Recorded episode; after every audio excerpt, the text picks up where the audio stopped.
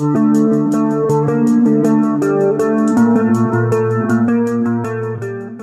những gương mặt mới thì Kim Thanh thấy là điện ảnh của 2023 cũng giúp chúng ta biết thêm một số gương mặt mới.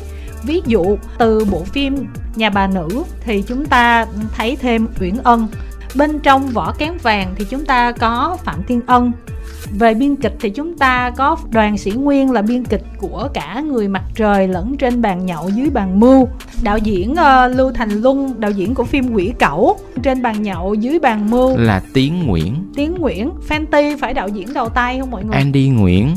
Andy nguyễn cũng đầu tay đúng không tính ra là năm nay đạo diễn đầu tay cũng nhiều ha.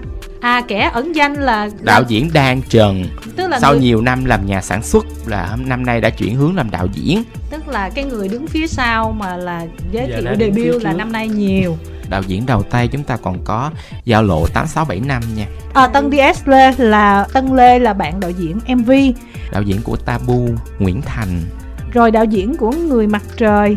Timothy Linh Bùi À. anh Timothy là phim đầu tay đạo diễn ở Việt Nam đó. Mọi người nghĩ như thế nào về Uyển Ân? Đặc biệt là dịp Tết tới đây thì chúng ta cũng sẽ gặp lại Uyển Ân không phải là vai chính nhưng mà cũng sẽ tái xuất hiện trở lại. Mấy cảnh đầu tiên của nhà bà nữ mà Uyển Ân xuất hiện tôi rất là ngạc nhiên và thấy thú vị.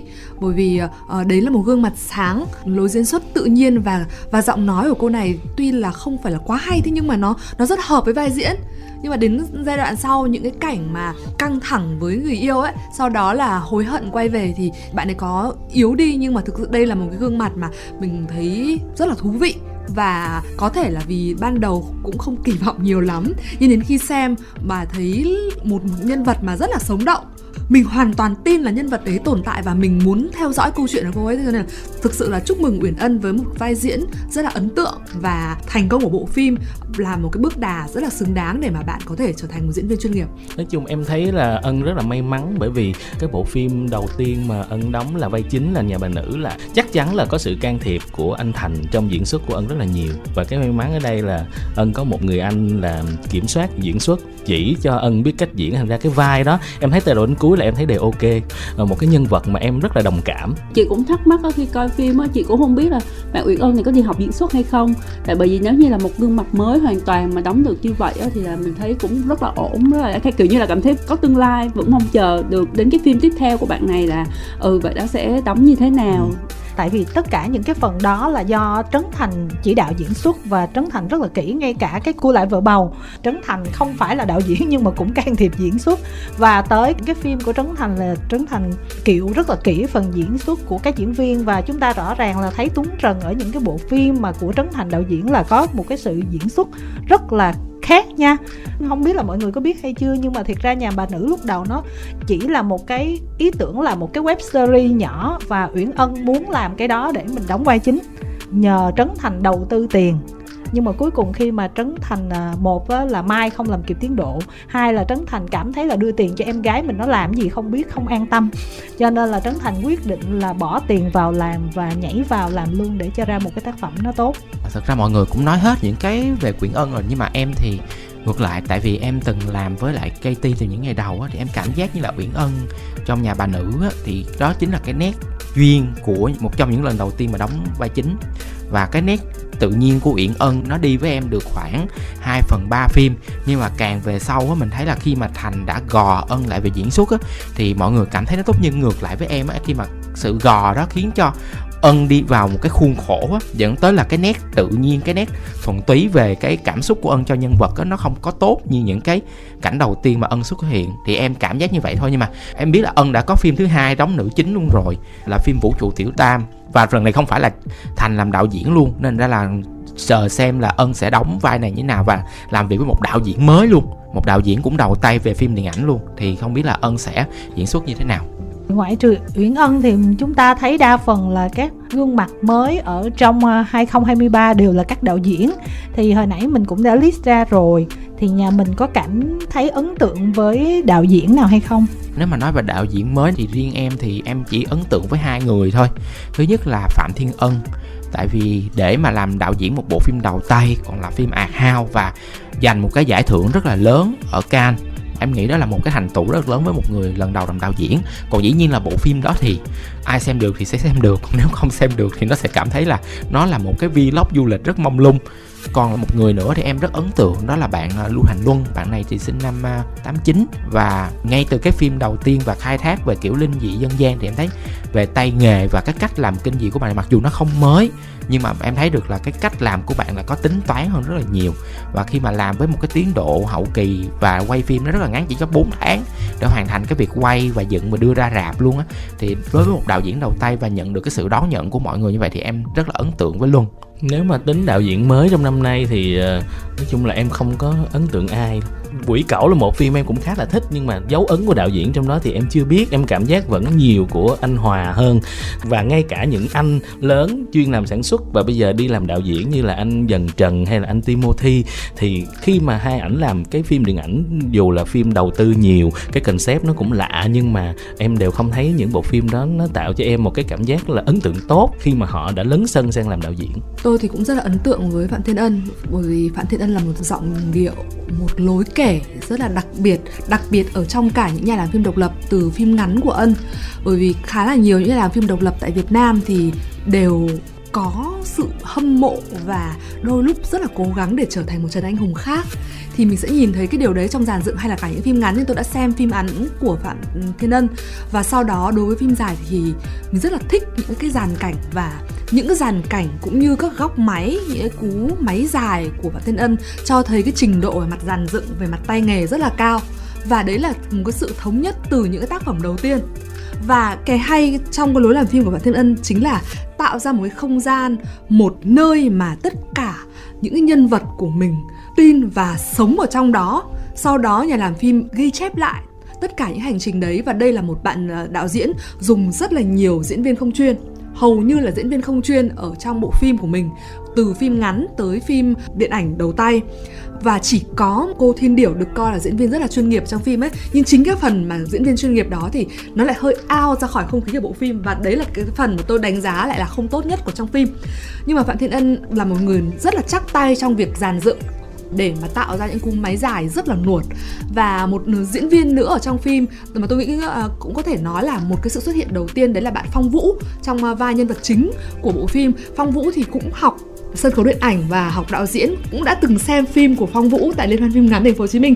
Và thấy rằng cái phong cách làm phim của Phong Vũ cũng khá là tương cứng với người bạn thân của mình, Phạm Thiên Ân. Tức là rất là tận dụng những diễn viên không chuyên và tạo ra một câu chuyện sau đó là giống như nhà làm phim, giống như là một người làm phim tài liệu để mà ghi nhận lại tất cả những quá trình tạo ra thế giới đó. Thì đấy là một đạo diễn mà tôi rất là ấn tượng. Và cũng đồng ý rằng là có rất là nhiều những đạo diễn đầu tay của năm 2023 đã xuất phát từ những nhà sản xuất rất là lành nghề. Thế nhưng mà khi mà họ làm những bộ phim mà được đầu tư lớn có kinh phí tương đối tốt và có dàn diễn viên được ghi nhận rồi nhưng mà cái điều mà họ xử lý mà tôi thấy yếu nhất chính là khâu kịch bản. Họ đã chọn là những kịch bản mà được viết với một cấu trúc lỏng lẻo và không có xử lý được lời thoại anh Đan Trần hay là anh Timothy Đinh Bùi đã khiến cho các nhân vật của mình nói chuyện không hề giống với thế giới nào cả và khiến cho người xem rất là khó tin.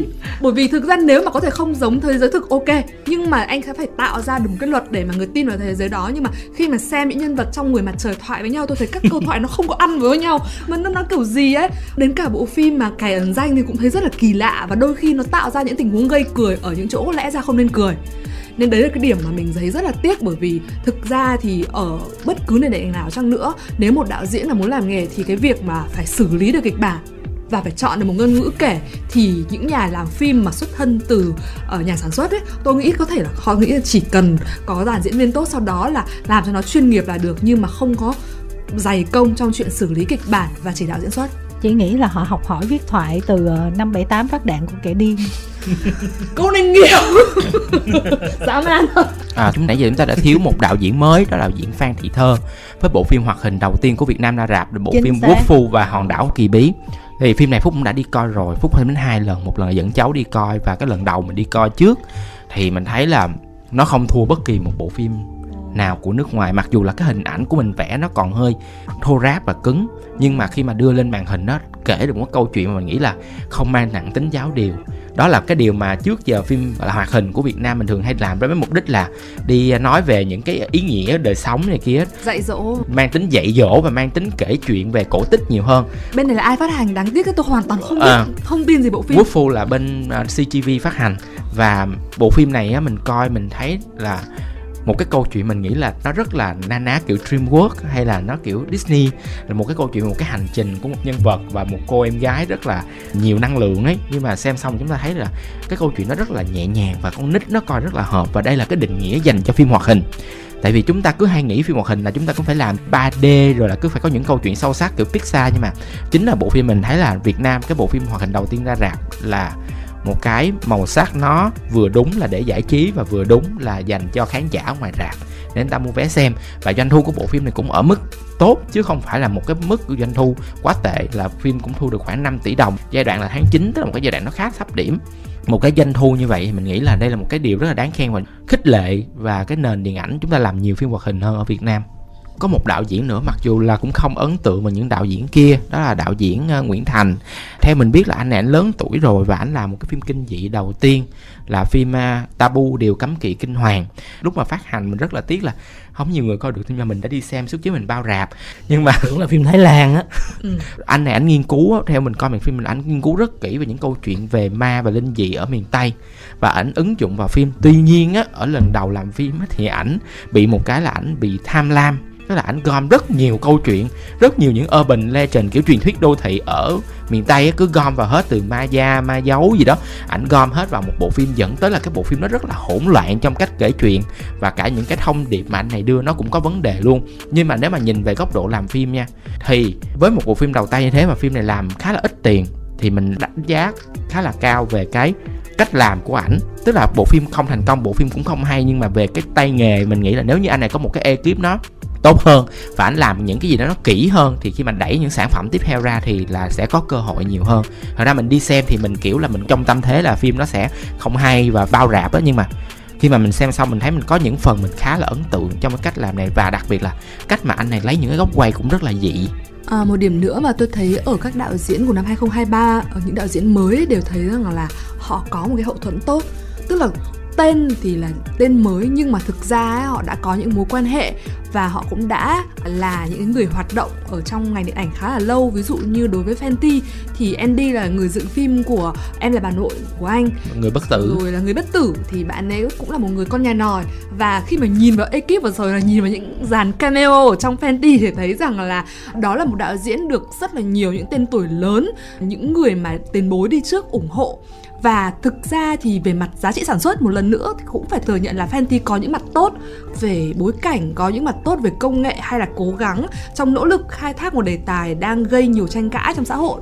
Hoặc là đối với bạn là Tiến Mờ Nguyễn của trên bàn nhậu dưới bàn mưu thì nhìn vào hệ thống nhà đầu tư và nhìn vào những gương mặt diễn viên tham gia một bộ phim đầu tay của đạo diễn đều là những người đang rất là nổi như là Diệu Nhi, anh Kiều Minh Tuấn thì thấy rằng mối quan hệ tốt đến đâu mới có thể làm một phim và đấy là những tín hiệu đáng mừng.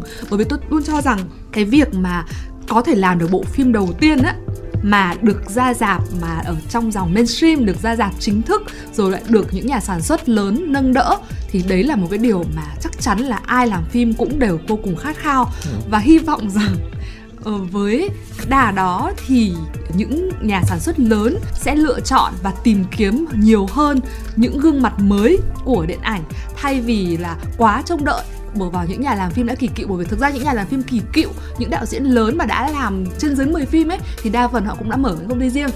Thì mong rằng là à, những nhà phát hành rồi à, những nhà sản xuất lớn sẽ có những sự nâng đỡ với những đạo diễn.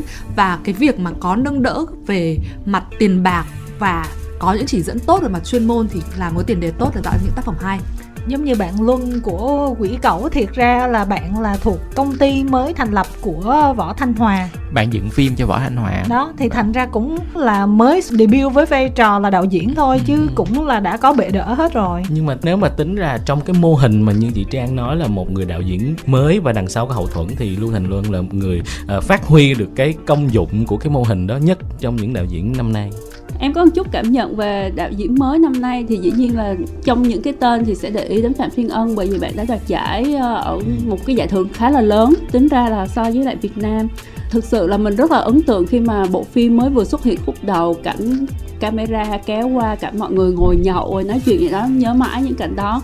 Nhưng nguyên cả một bộ phim bạn làm uh, giống như là không nỡ cắt một cảnh nào hết và dùng lon shot hết tất cả, cho nên là coi nó hơi mệt một chút. Nhưng dù sao cũng có rất là nhiều cảnh quay ấn tượng. Mình cũng vẫn mong đợi phạm thiên ân sẽ ra một phim mới tiếp theo trong một cái ờ, khoảng thời gian ngắn nào đó. Nói chung là nó cũng là một động lực thúc đẩy trong một cái bối cảnh mà thấy thật ra việt nam đang hiện tại có quá nhiều thương mại và quá ít tác phẩm nghệ thuật. Các bạn đạo diễn trẻ đó giờ không đi theo hướng thương mại, đi theo hướng nghệ thuật, mình thấy đây là một cái xu hướng tốt cũng xin bổ sung một chút xíu là đối với phạm thiên ân thì đấy là một cái ekip sản xuất mà hợp tác quốc tế rất là mạnh Ờ, sẽ nhìn thấy rất là nhiều, đặc biệt là có sự đầu tư và ờ, góp vốn ngay từ ban đầu từ giai đoạn phát triển kịch bản của các công ty sản xuất ở Singapore và Thụy Điển. Ngoài ra thì đây là một bộ phim mà khi mà tôi nói chuyện và tìm hiểu thì thấy rằng là một đoàn phim mà mặc dù là phim độc lập và là phim art house, nhưng mà tất cả các thành phần đoàn ờ, đã được đối xử, đều được đãi ngộ với một một cái chế độ đãi ngộ rất là tốt và họ đang tiếp tục làm bộ phim thứ hai của Phạm Thiên Ân và điều này nó cho thấy rằng là không phải dòng phim nghệ thuật hay là phim độc lập thì sẽ nghèo khổ, mệt mỏi hay là cay đắng. Bởi vì đây là một đoàn phim mà mình sẽ nhìn thấy sự thân ái, hài hòa. Bởi vì cái quan trọng nhất là họ có những cái nguồn quỹ ổn định và nó là dự án mà đã được định vị là hợp tác quốc tế ngay từ khi bắt đầu ở trên giấy luôn. Nên đây là một trường hợp mà về góc độ sản xuất thì rất là nhiều những đoàn làm phim nên có sự học hỏi và áp dụng theo cái phương thức này. Bởi vì nếu mà rất là khó làm phim độc lập mà chỉ Việt Nam sản xuất không thì hãy tìm cái con đường mà hợp tác sản xuất từ sớm. Còn với các đạo diễn ờ, đầu tay khác thì mình thấy đa phần là đạo diễn Việt kiều. Cho nên cảm nhận của mình đó là có vẻ họ không hiểu lắm về văn hóa Việt Nam hoặc là họ vẫn làm theo một cái tư tưởng là ở nước ngoài nhiều quá. Khi vô coi một cái bộ phim Việt Nam như có xu hướng của Hollywood hay gì đó, nó không có ra Việt Nam, từ cái lời thoại của nhân vật nó cũng rất là giống như là chuyện ngữ, nó chưa hết gì đó. Giống như là quăng vô Google Translate hoặc bay quật cái lời thoại của nhân vật. Mình nghĩ cái sự thất bại của một số bộ phim mà thất bại về doanh thu nha, của các đạo diễn Việt kiều đó, thì mình nghĩ phần lớn là do không có đủ thấu hiểu văn hóa Việt Nam và khi khán giả coi thì họ cảm nhận thấy là nó hơi bị hỗn loạn quá về mặt văn hóa cho nên là coi họ không có cảm nhận được cái gì hết á. Tức là cái đó em rất là thắc mắc tại vì những đạo diễn đó họ đều có một cái ekip rất là lớn đằng sau và những người toàn những người đã làm phim rất là lâu nhưng ừ. cảm giác như ai họ đầu tư hay họ sản xuất bộ phim đó họ không quan tâm đến những gì mà mà đạo diễn làm hay sao cho nên ra là từ những cái hình ảnh đầu tiên những câu thoại đầu tiên mình đã thấy là nó đã sai sai rồi ừ. mà thậm chí là Google dịch bây giờ cái con con AI của nó cũng rất là thông minh. Nó dịch được cả những từ lấy từ lóng thì em nghĩ cái này nó không phải là Google dịch đâu mà là do cái người mà chuyển ngữ họ cũng không có tâm hay là sao? không phải không phải. Chị cũng từng có tiếp xúc với một bạn chuyển ngữ của một trong những cái phim mà mình nhắc đến.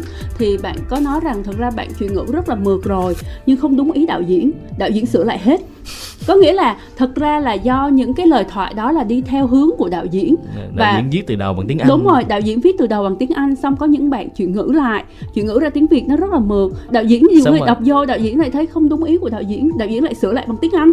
Xong rồi cứ dịch qua dịch tới dịch lui vậy đó. Thì tóm lại tức là đạo diễn Việt Kiều á, đa phần là những người làm những cái khâu khác.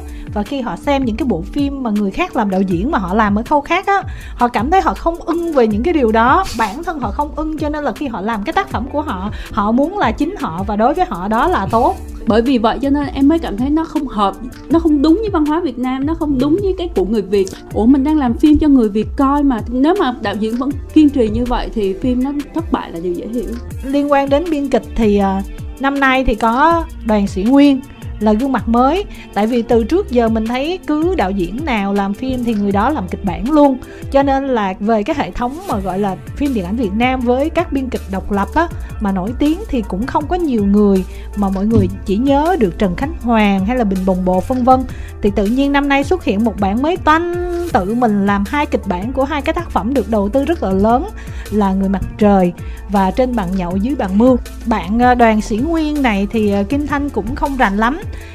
nhưng mà cả người mặt trời lẫn trên bàn nhậu dưới bàn mua cho thấy rằng là cái phần biên kịch của bạn chưa thực hiện tốt lắm Thực ra là đàn sĩ Nghiên thì không phải là người tên quá mới và bạn cũng hoạt động rất là sôi nổi trong cả phim điện ảnh hay là những đoàn làm phim chiếu rạp hay là trong giới làm phim độc lập. Bạn cũng vừa được chọn ở trong top 5 phim ngắn CJ và bộ phim mà mà à, đoàn sĩ Nguyên à, thực hiện à, biên kịch, đạo diễn và sản xuất là Rừng dịu dàng thì cũng có sự tham gia của Trần Ngọc Vàng. Thật ra là bạn học ở bên uh, New Zealand chứ không phải là học ở Việt Nam. Bạn cũng từng đồng biên kịch với bộ phim Chị chị em em rồi. Ừ chúng ta nhớ là trong buổi họp báo thì anh Timothy Như Linh Bùi cũng dành rất là nhiều những lời khen cho bạn à, bởi vì trước đó họ cũng đã làm cùng với nhau, chị chị em em, và anh cũng rất là khen và tin tưởng rằng là à, đoàn sĩ Nguyên có thể việt hóa và giải thích cho anh rất là nhiều những cái vấn đề về phong tục tập quán Việt Nam. Tuy nhiên là mình nhìn kết quả thì có lẽ nó không như là khán giả mong đợi. Cả hai bộ phim đó đều không có yếu tố việt nhiều cho lắm người mặt trời thì nó lại mang cái công thức và cái đường đi của kịch bản hollywood nhiều hơn. Trên bàn nhậu dưới bàn mưu thì lại thấy quen quen đâu đó của những cái bộ phim mà phi vụ. À, ví dụ như gần đây nhất thì có lừa đảo gặp lừa đảo nhìn rất là quen thuộc kiểu như vậy. Thì như vậy cũng có thể coi rằng là đàn sĩ nguyên đã tiếp cận rất là tốt từ góc độ của một người là du học sinh. Có thể là từ ngôn ngữ cái việc là bạn ờ, cũng phiên dịch rồi là chuyển ngữ và có những cái thẩm thấu của văn hóa phương Tây khi mà đi du học rồi làm việc với các đoàn phim nước ngoài. Thì đấy cũng là một cái hướng hay. Tuy nhiên thì với những sản phẩm hiện tại thì cũng rất là mong rằng là bạn sẽ làm được những câu chuyện hoặc là những câu nói mà nó sẽ đi gần gũi hơn với tệp khán giả mục tiêu là khán giả Việt Nam của chúng ta em thì chưa xem trên màn nhậu dưới bàn mu, chỉ mới xem người mặt trời thôi. Thì em thấy là đây là một bản biên kịch mà mình có thể kỳ vọng được trong tương lai. Bởi vì thứ nhất là mình thấy rõ được là cái cách mà bạn bám vào cấu trúc là có thể thấy được khá rõ ràng. Tuy nhiên người mặt trời nó lại quá là tham lam. Dù là những cái chi tiết trong người mặt trời, những cái thứ mà có thể phát triển được thì em rất là thích. Nhưng mà vì tham lam quá, thành ra là em nghĩ là nó hơi quá tay với bạn khi mà bạn sắp đặt mọi thứ trong một cái câu chuyện điện ảnh và làm cho nó trở nên là bị lung tung Bây giờ như thường lệ chúng ta vào bản phong thần Bản sẽ... này chắc chắn là anh Phúc là nói nhiều nhất rồi đó Đầu tiên chúng ta sẽ nói về top phim hay Vì uh, 2023 thì uh, những cái bộ phim uh, sản xuất không có nhiều mà trong đó những cái bộ phim nổi bật thì nó càng ít nữa cho nên là chúng tôi xin mạng phép chỉ chọn top 5 phim hay thôi chứ không lên nổi top 10 mọi người ạ. À. Thì top 5 sau khi thống nhất dựa vào số phiếu giữa năm người thì chúng tôi chọn top 5 đầu tiên là nhà bà nữ của đạo diễn Trấn Thành, tiếp theo là đất rừng phương Nam của đạo diễn Nguyễn Quang Dũng. Thứ ba là tri âm người giữ thời gian của Tạ Nguyên Hiệp và Mỹ Tâm. Thứ tư là người vợ cuối cùng của Victor Vũ và thứ năm là quỷ cẩu của đạo diễn Lưu Thành Luân. Ra em thấy điểm sáng, tức là mình coi mình không khó chịu nhất thứ hai là mỗi bộ phim nó có những cái yếu tố mà nó làm cho mình thích cái bộ phim đó. Mặc dù nó vẫn có những cái gây ra tranh cãi, nhưng mà nhìn chung thì mình thấy về tay nghề, về chất lượng, về cả doanh thu á, thì mình thấy đây là năm bộ phim mà nếu mà liệt vào năm phim tốt nhất năm nay thì mình sẽ dùng năm phim này. Năm bộ phim này đối với em nó đều có chung một cái điểm làm cho em thích, đó là nó tạo cho em có nhiều cảm xúc và khi em xem xong thì em có nhiều thứ động lại. Mỗi câu chuyện em đều động lại một cách riêng biệt. Và mỗi phim thì nó lại có thêm những cái yếu tố này nọ kia. Cho nên là em nghĩ là phim mà khiến cho em cảm thấy là thoải mái khi bước qua rạp và cảm thấy là có thể đi xem lại bộ phim đó, hoặc là nói gì nhiều về nó. À, đây đều là những bộ phim mà cho thấy tay nghề chắc chắn của đội ngũ làm phim và là ừ, những phim mà rõ ràng đặt mục tiêu là chinh phục khán giả. Khán giả mà bước ra dạp xem những bộ phim này thì thực sự là bản thân tôi thấy không thấy tiếc tiền. Khi mà bỏ thời gian cũng như là bỏ tiền vé thì đây là một danh sách mà chúc mừng từ góc độ của khán giả cá nhân vân thì thấy cả năm bộ phim này đều có sự đầu tư tâm huyết rất là lớn của đoàn làm phim. Bối cảnh, phục trang hay là tất cả mọi thứ khác của năm phim này mình thấy đều rất là chất lượng. Dĩ nhiên là về doanh thu mặt khác cũng tốt, nhưng mà đây là năm bộ phim mà mình thấy production là chất lượng nhất. Cả năm cái bộ phim này Kim Thanh cảm thấy rất là thú vị ở chỗ là năm cái câu chuyện thuộc năm cái đề tài hoàn toàn khác nhau hết, tạo cho mọi người thấy một cái top 5 rất là đa dạng trong điện ảnh. Cái việc mà lựa chọn đề tài các góc để mà mọi người khai thác đó. Chứ không phải là ờ kiểu là cái năm nay là phim thể loại hài thành công thì là top 5 Ừ. phim đều là phim hài hoặc là năm phim hành động kiểu vậy. Và đất rừng phương nam thì một cái bộ phim nó có khai thác về đề tài chiến tranh về cách mạng. Nhà bà nữ thì đó là xung đột giữa các thế hệ. Người vợ cuối cùng thì là về hôn nhân của Thời của của thời phong kiến. Rồi quỷ cẩu thì là một bộ phim kinh dị. Đặc biệt ở trong đây thì kim thanh muốn dành một cái tình cảm à, lớn hơn với những cái tác phẩm khác dành cho tri âm người giữ thời gian của tạ nguyên hiệp và mỹ tâm. Bởi vì khi mà cũng là một người theo dõi mảng âm nhạc á, kim thanh thấy là rất nhiều ca sĩ cũng nói là làm phim tài liệu âm nhạc rồi cũng chiếu nền tảng này, nền tảng kia rất là nhiều. Nhưng mà đa phần là mọi người làm không có tới.